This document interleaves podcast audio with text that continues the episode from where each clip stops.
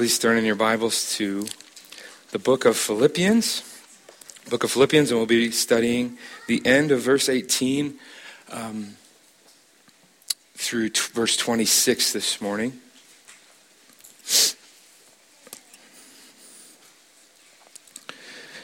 A um, couple things I want to hit on. Uh, as far as home groups go, uh, our home group won't be meeting today uh, because of the baby shower. So, um, however, you are welcome to reach out to myself or Liz. My, my contact information is in the bulletin.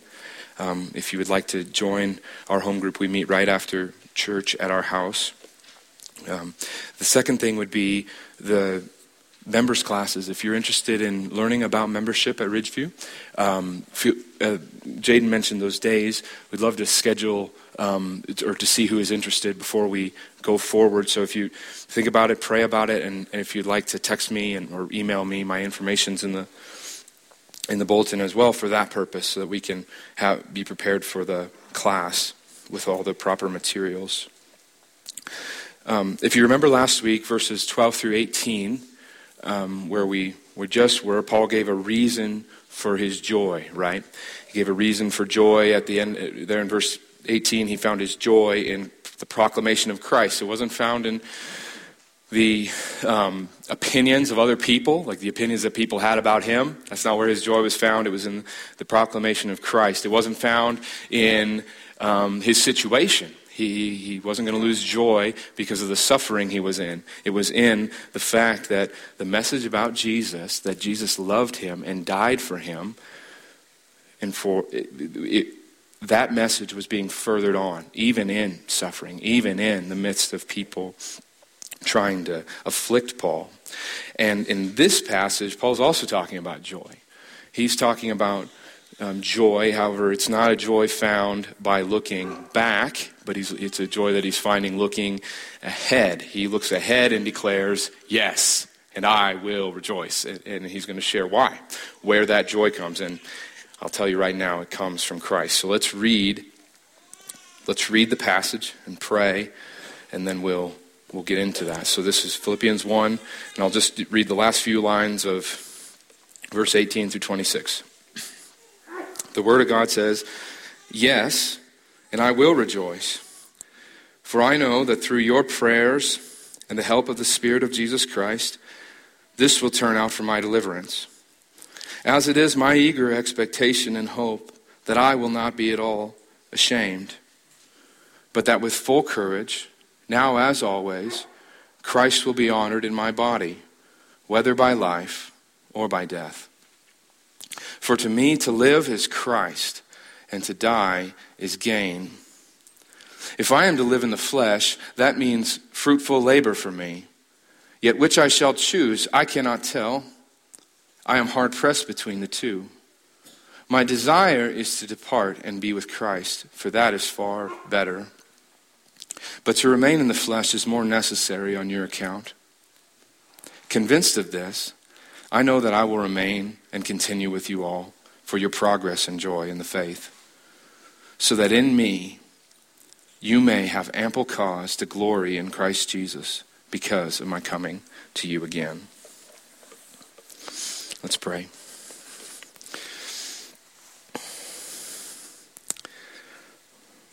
Father, you know, uh, you know our needs more than anyone else in the world. You know our hearts. Nothing is hidden from your sight. And, and God, I ask that if there's a burden um, on anyone's heart this morning, I pray that you will lift that burden onto the shoulders of Christ and that no one will leave this room hopeless, fearful, but with rock solid confidence in who Jesus is and what that means for them right now and into eternity. May no one leave in fear. May no one give in to fear. And may, may we also leave with a resolve to, to follow you, to have over our lives the banner to live as Christ, to die as gain over each one of our hearts and lives and out of our mouths and in our hands. Um, Please work that today, God, by your Spirit. Help me. You know, you know my failings. Help me to be clear. In Christ's name we pray. Amen. So this is this passage. It contains a probably one of the best descriptions of a, a Christian mission and vision statement. A Christian mission and vision statement because it, it, it, addresses all the fundamental questions related to our existence, to a Christian's existence. What do you do now? For whom do you do it? How do you do it? What's going to accomplish this? Where is this all going? What do we ultimately want our mission to achieve? And I think Paul shared this to the Philippians and, and to us uh, by way of his letter to the Philippians so that we would affirm this as our mission. This, this as our mission. And, and, and, and my prayer is that this gets applied to, to us in, in every bit of way as, as Paul desired it for it to be applied to them, and even, even someone who hasn't seen this as their mission or their vision for their life may even today see this is a good way to live. This, this passage describes a good way to live. What's the mission and vision? It's, it's 21. It's verse 21. And it's very a, a known verse, very common, memorable, I would say. For me, to live is Christ, and to die is gain. For me, for to me, to live is Christ, and to die is gain. Let's walk through that passage, this passage, and, and see why Paul says that. Why does Paul say, for, to me to live is Christ, and to die is gain? So we can see for ourselves and joyfully declare that over our, over our own lives. Yes, for to me to live is Christ, and to die is, is gain. Once we have done that, we will um, be, be close to identifying, eh, or, or, excuse me, sorry, once we've done that, we need to close by, uh, by seeing the way that God does it. How is God accomplishing that type of resolve in a person? What is the means God is using? So let's see how Paul gets to that statement. To, to live as Christ, to die as gain, and then just see how Paul describes the means God is using for someone to, to, to live that out in their life. So, first, so he, he says at, at the beginning here, yes, and I will rejoice. Why is Paul joyful? So let's just walk through this passage. He is, he is, he is joyful because he is confident in future deliverance. That's why he's joyful. He knows that there's a future in, in store, and he doesn't see all of it, but he does see all of it. He does see what's ultimately happening in his future. Now, what does Paul mean by deliverance? This is very key, I think, to understanding this passage and how and, and seeing that it's a mission statement. It's not just a circumstance thing for Paul. This is this applies to every one of our lives. A quick read of the passage in verse 19, and you would you, you might think that Paul sees deliverance only as getting out of jail. I got to get out of this circumstance. That is deliverance. And so often that's how we view deliverance in life. I've got this bad circumstance, and everything will be better once that thing, you know, that circumstance goes away. So let's see how this could be that. So Paul, he's these, these Philippian supporters, these, these brothers and sisters in Christ, they are praying for Paul's deliverance. That's, it says they're praying for Paul in verse 19, right? And so, um, and then and, and at the end of that, the passage, Paul believes that one day he's going to return in body, not just in spirit. In body, he's going to return. So he's in jail. They're praying for him. He's pray- for his deliverance. And, and, and at verse 25 and 26, Paul concludes, I believe I'm going to return to you. And therefore, we could say, well, he wants to be delivered from prison. He wants to be delivered from prison. And that's not untrue. That's, I, I, think that, that could be part of the prayer. But however, these Philippians are praying for Paul in verse 19, through your prayers, however they're praying for him, Paul does not define deliverance as release from prison. He doesn't see deliverance as release from prison. Let, follow the argument here and see what, what he sees as deliverance. Paul sees deliverance as salvation. Let me, let's see how he gets there. So, verse 19, end of verse 18, he makes his first statement Yes, and I will rejoice, for I know that through your prayers, the Philippians' prayers, and the help of the Spirit of Jesus Christ, this will turn out for my deliverance. Yeah, okay. Sure seems like he's still talking about prison here, right? In verse 20, he's going to give a description of what deliverance is going to mean. As it is, right? As it is. This will turn out for my deliverance. Look at verse 20. As it is, or in accord with, accordingly, it is my eager expectation and hope that I will not be at all shamed. So it still seems to talk about prison, right? Prison could end shamefully. For example, what if Paul dies a loser in prison? That seems shameful, but he doesn't stop there. Keep, just keep going on here. Not at all ashamed, but that with full courage, now as always, Christ will be honored in my body, whether by life or by death. What is Paul's understanding of deliverance? It can't be deliverance from prison. It can't be anything in this, in this temporary life, ultimately. It can't be related ultimately to the circumstances that he finds himself in. Prison is not the issue. Paul's deliverance is found in courageously honoring Christ in life or even in death. Prison is not the problem for Paul to overcome. That's not the ultimate problem to uh, overcome. It's a real problem. It's a real problem. But nothing in this life is ultimately at issue for Paul.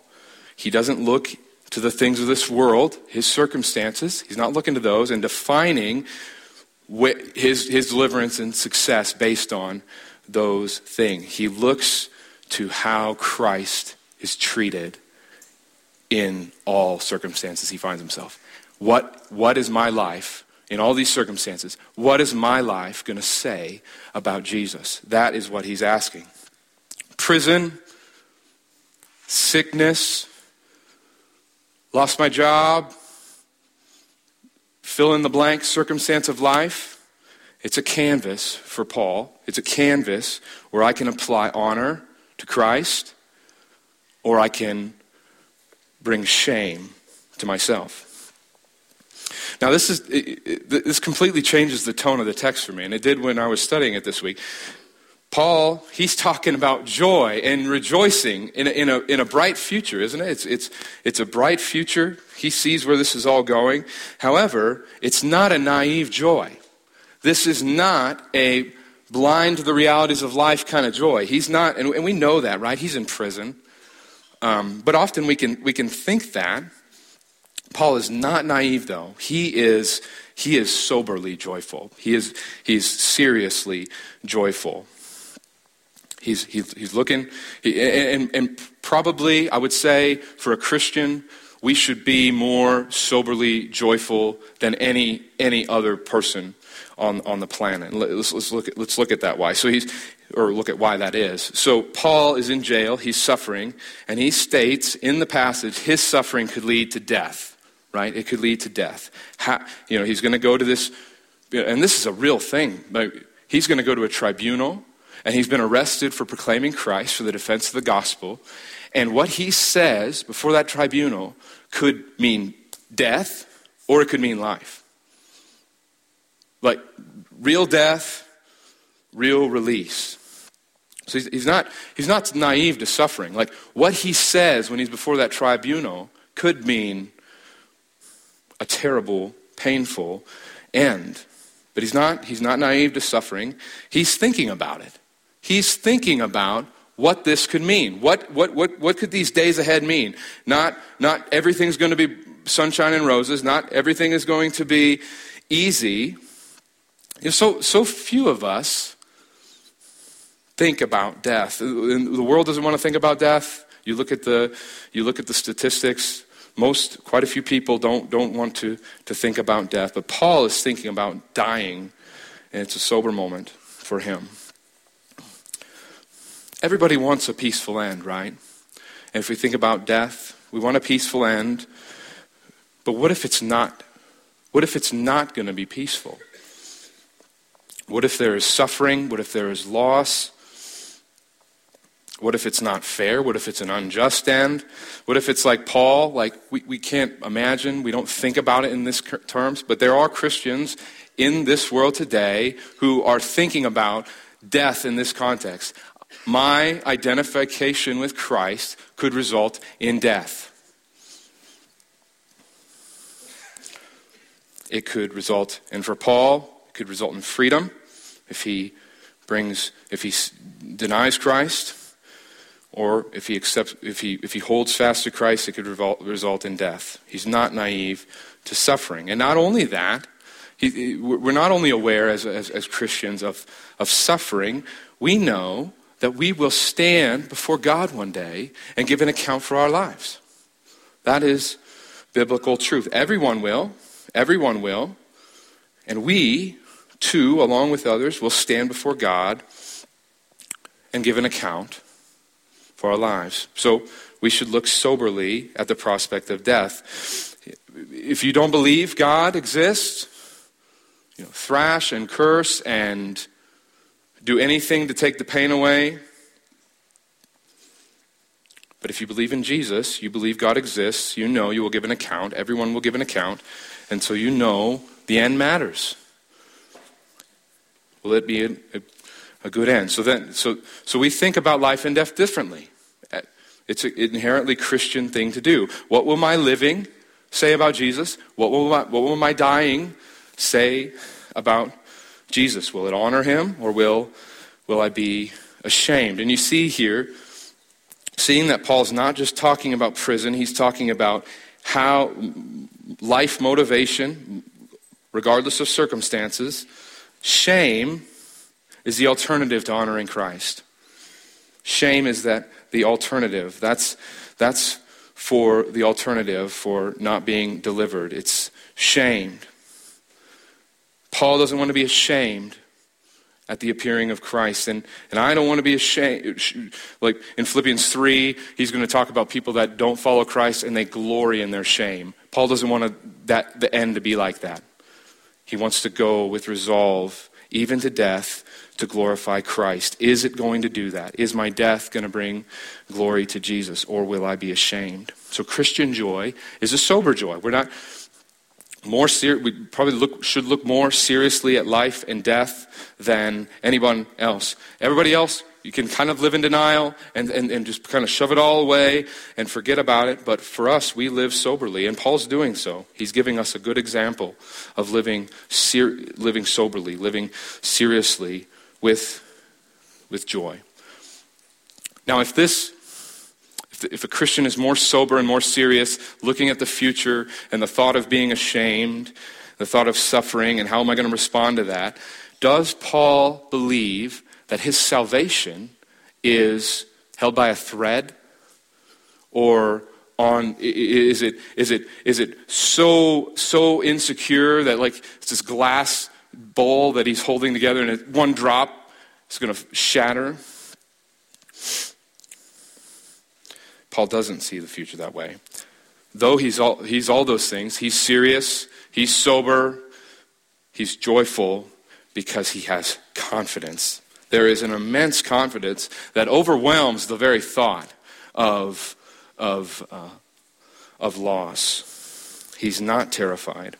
His thoughts of death and shame, they don't lead to despair. They don't lead to, is this, is this uncertain? He is joyful he is hopeful, he is expectant. He looks ahead with confidence. When he, when he stands before a human judge, I will not be ashamed, but with full courage, I will say, Yes, I follow Jesus. Yes, Jesus is the one you should follow too.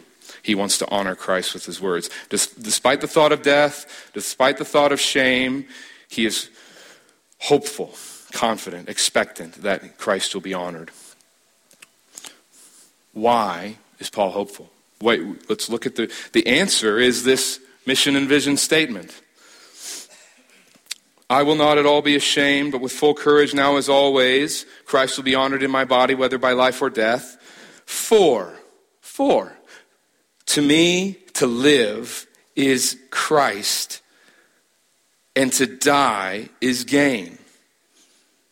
That is why Paul is hopeful. Notice how both Paul's confidence in, his confidence in, and, and even the goal of honoring Christ they're rooted in how he sees who Jesus is right now. He sees who Jesus is right now, and that gives him confidence for the future. Why does Paul want to honor Christ in his body more than any temptation to honor himself? It is because to live is Christ, to die is gain. Why is Paul confident that he will not be ashamed when the time comes? It is because to live is Christ, and to die is gain. Now, what does that mean? To live is Christ. Literally, there's no verb in, in, in the Greek. No verb. Literally, to live, Christ. To live, Christ. And the same thing for, for, for the other one. To die, gain. He means that his life, the, the one thing that he has been given, is consumed with the reality of Christ. So, if, if, if, one is consumed with the reality of Christ and is given the opportunity to speak in a way that could lead to, to my life or my death, how does that impact how you speak? For Paul, Paul's saying, he confidently says, I won't bring Jesus to shame. Jesus is my life. It would be out of character to speak any other way. To live is Christ. To live means Christ. To live means that my life is no longer my own. I've been crucified with him. It is Christ's life now. And I think this is why Paul says um, what, he, what he does about the implications of living in the future. The one thing that he has been given, his life, right? So he's got this, this life that he's been given. It is for Christ. So, so to the live in the flesh means fruitful labor. That's what he says there in, in verse uh, 23, right?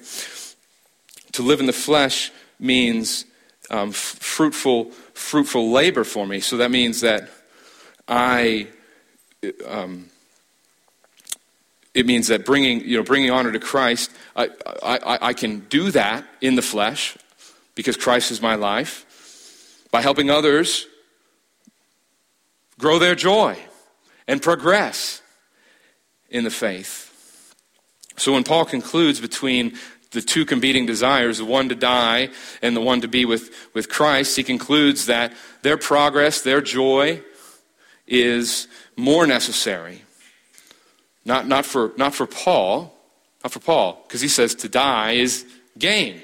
But for, for them, it's more necessary because honor to Christ will come as Paul shares with these brothers and sisters about the work of Jesus and with others who don't know. So, so this one thing that you're given, the one thing that, that everybody is given,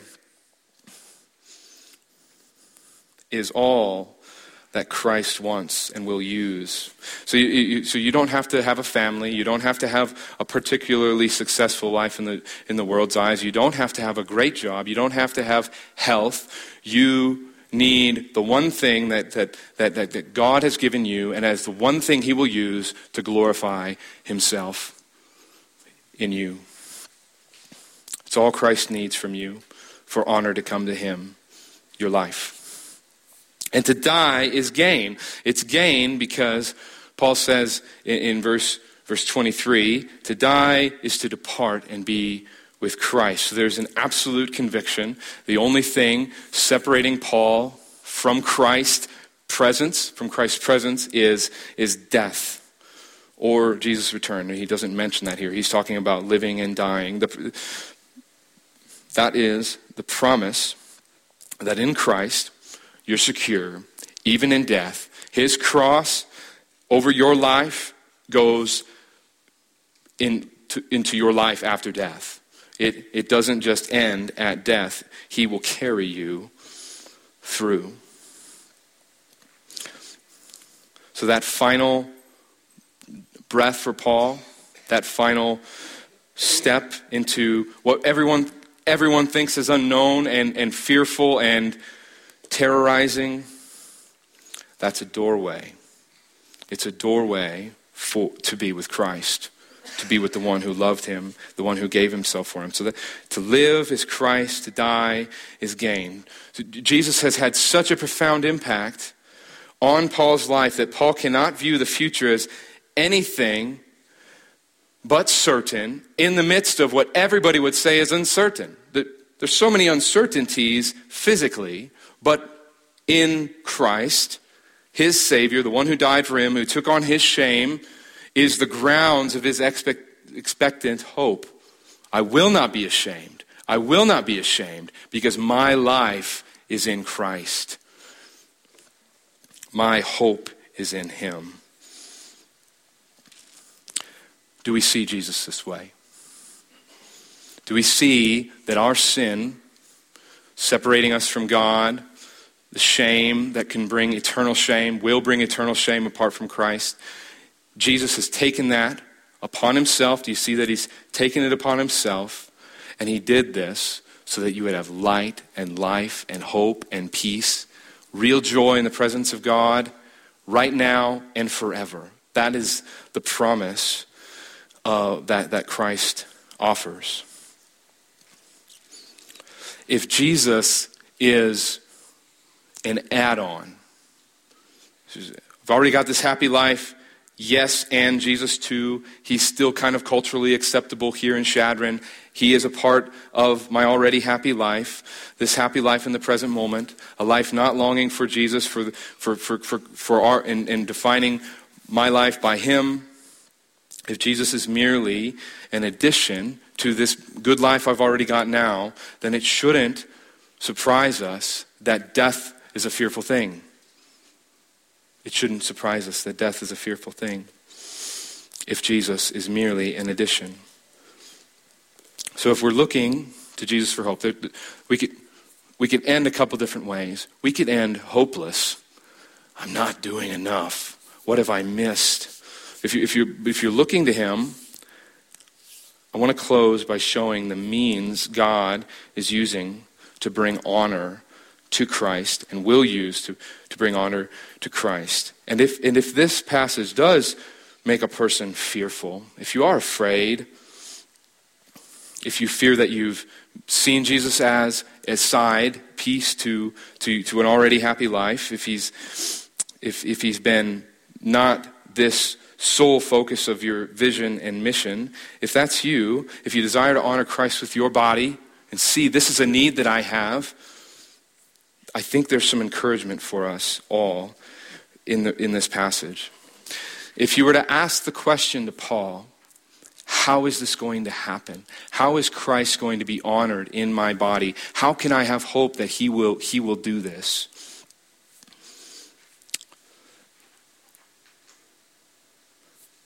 Paul, I think, in this passage gives four things that we'll close on, four ways that God will work in you by faith to, for Christ to be honored in your body. The first way is Christ will be honored in you by the Spirit, by the work of the Spirit.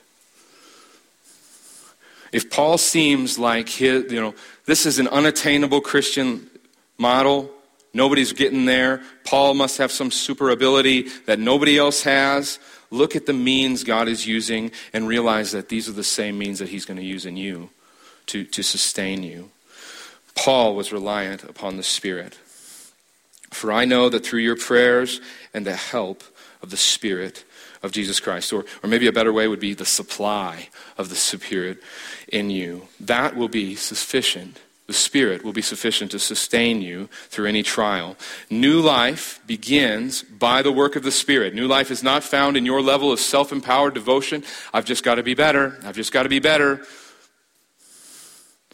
Your new life begins by the Spirit's regenerating work. on the outside, I see that Jesus is satisfying and I believe. I see that Jesus is satisfying and I believe. We see he's not just an add on, he is everything. We see that he took on our sin. We look to Jesus for hope.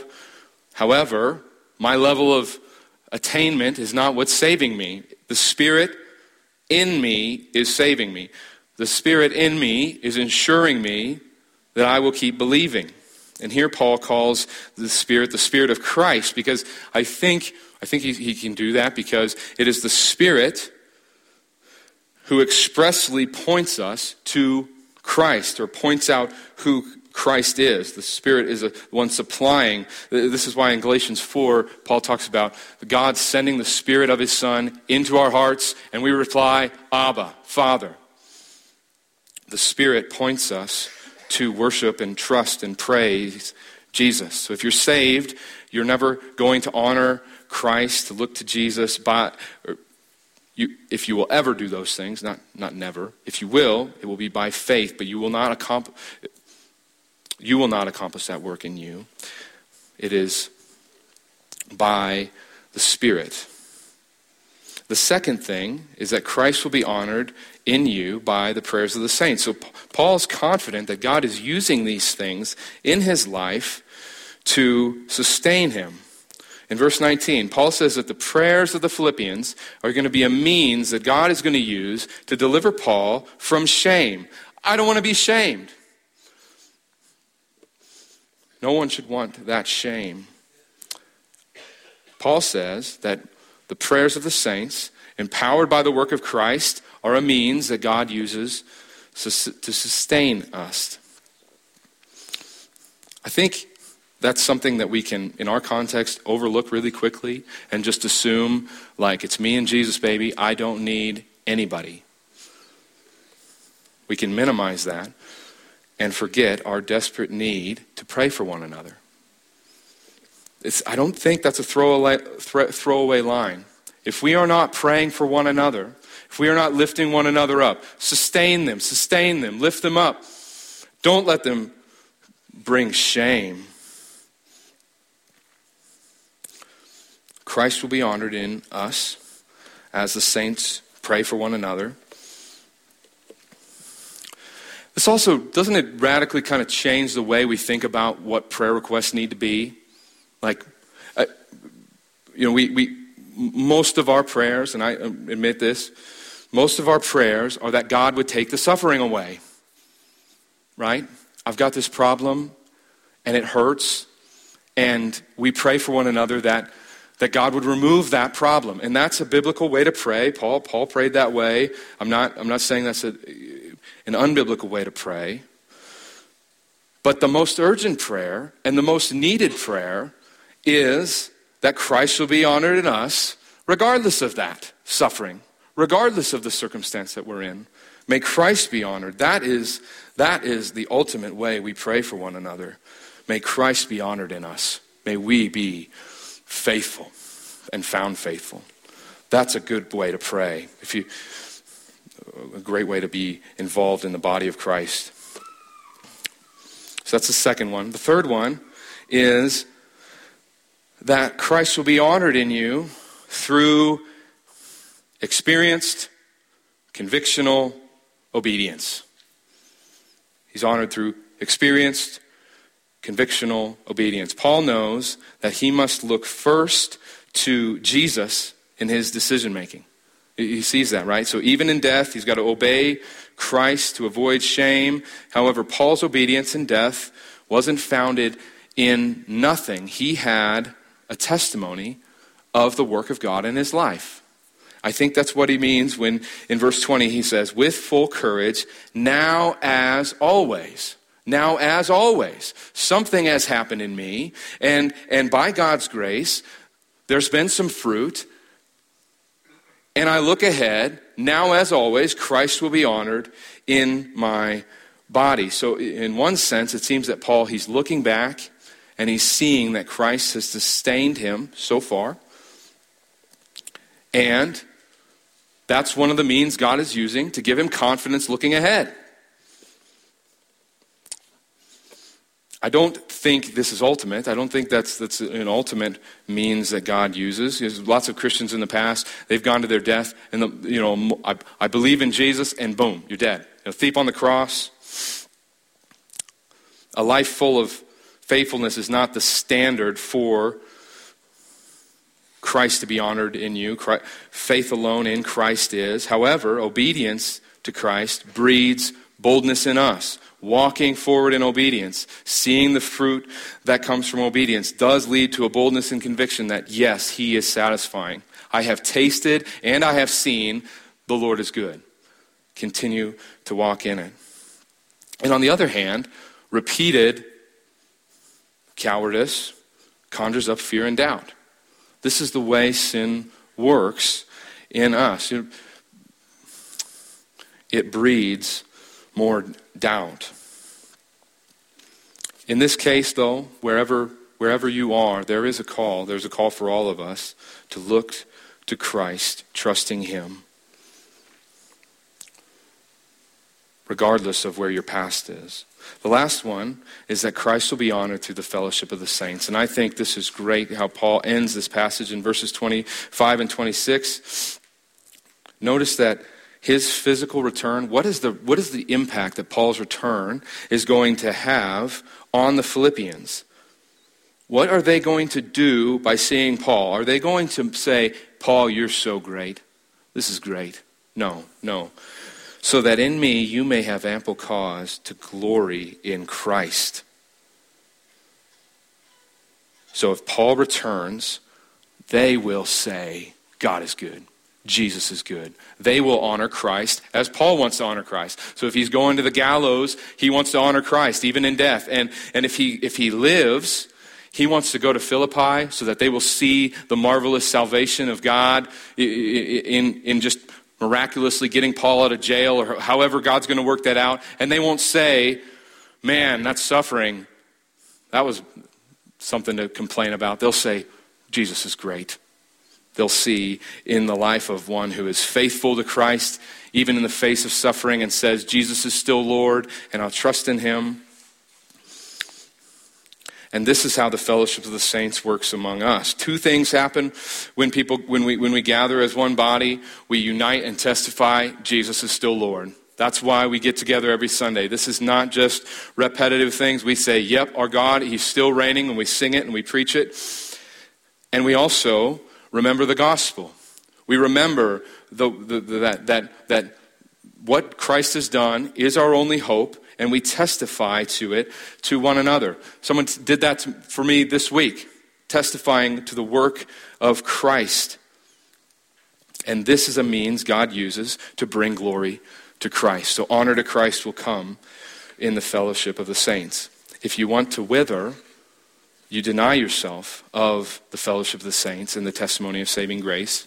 But if you desire to honor Christ in your body, fellowship with the saints mean is a means that God is going to use to bring honor to Christ.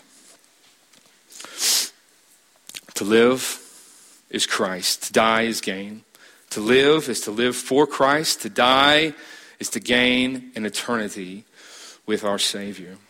That's the mission and vision of the people of God. To live as Christ and to die as gain. And I, I pray that, that that will be our sole focus. That will be our sole focus of honoring Christ with our bodies. And that is where true, lasting, eternal joy is found. It's the standard of Christian success. Let's pray. And yes, God, I, I pray that Jesus would be honored among us, whether by life or by death. May his name be our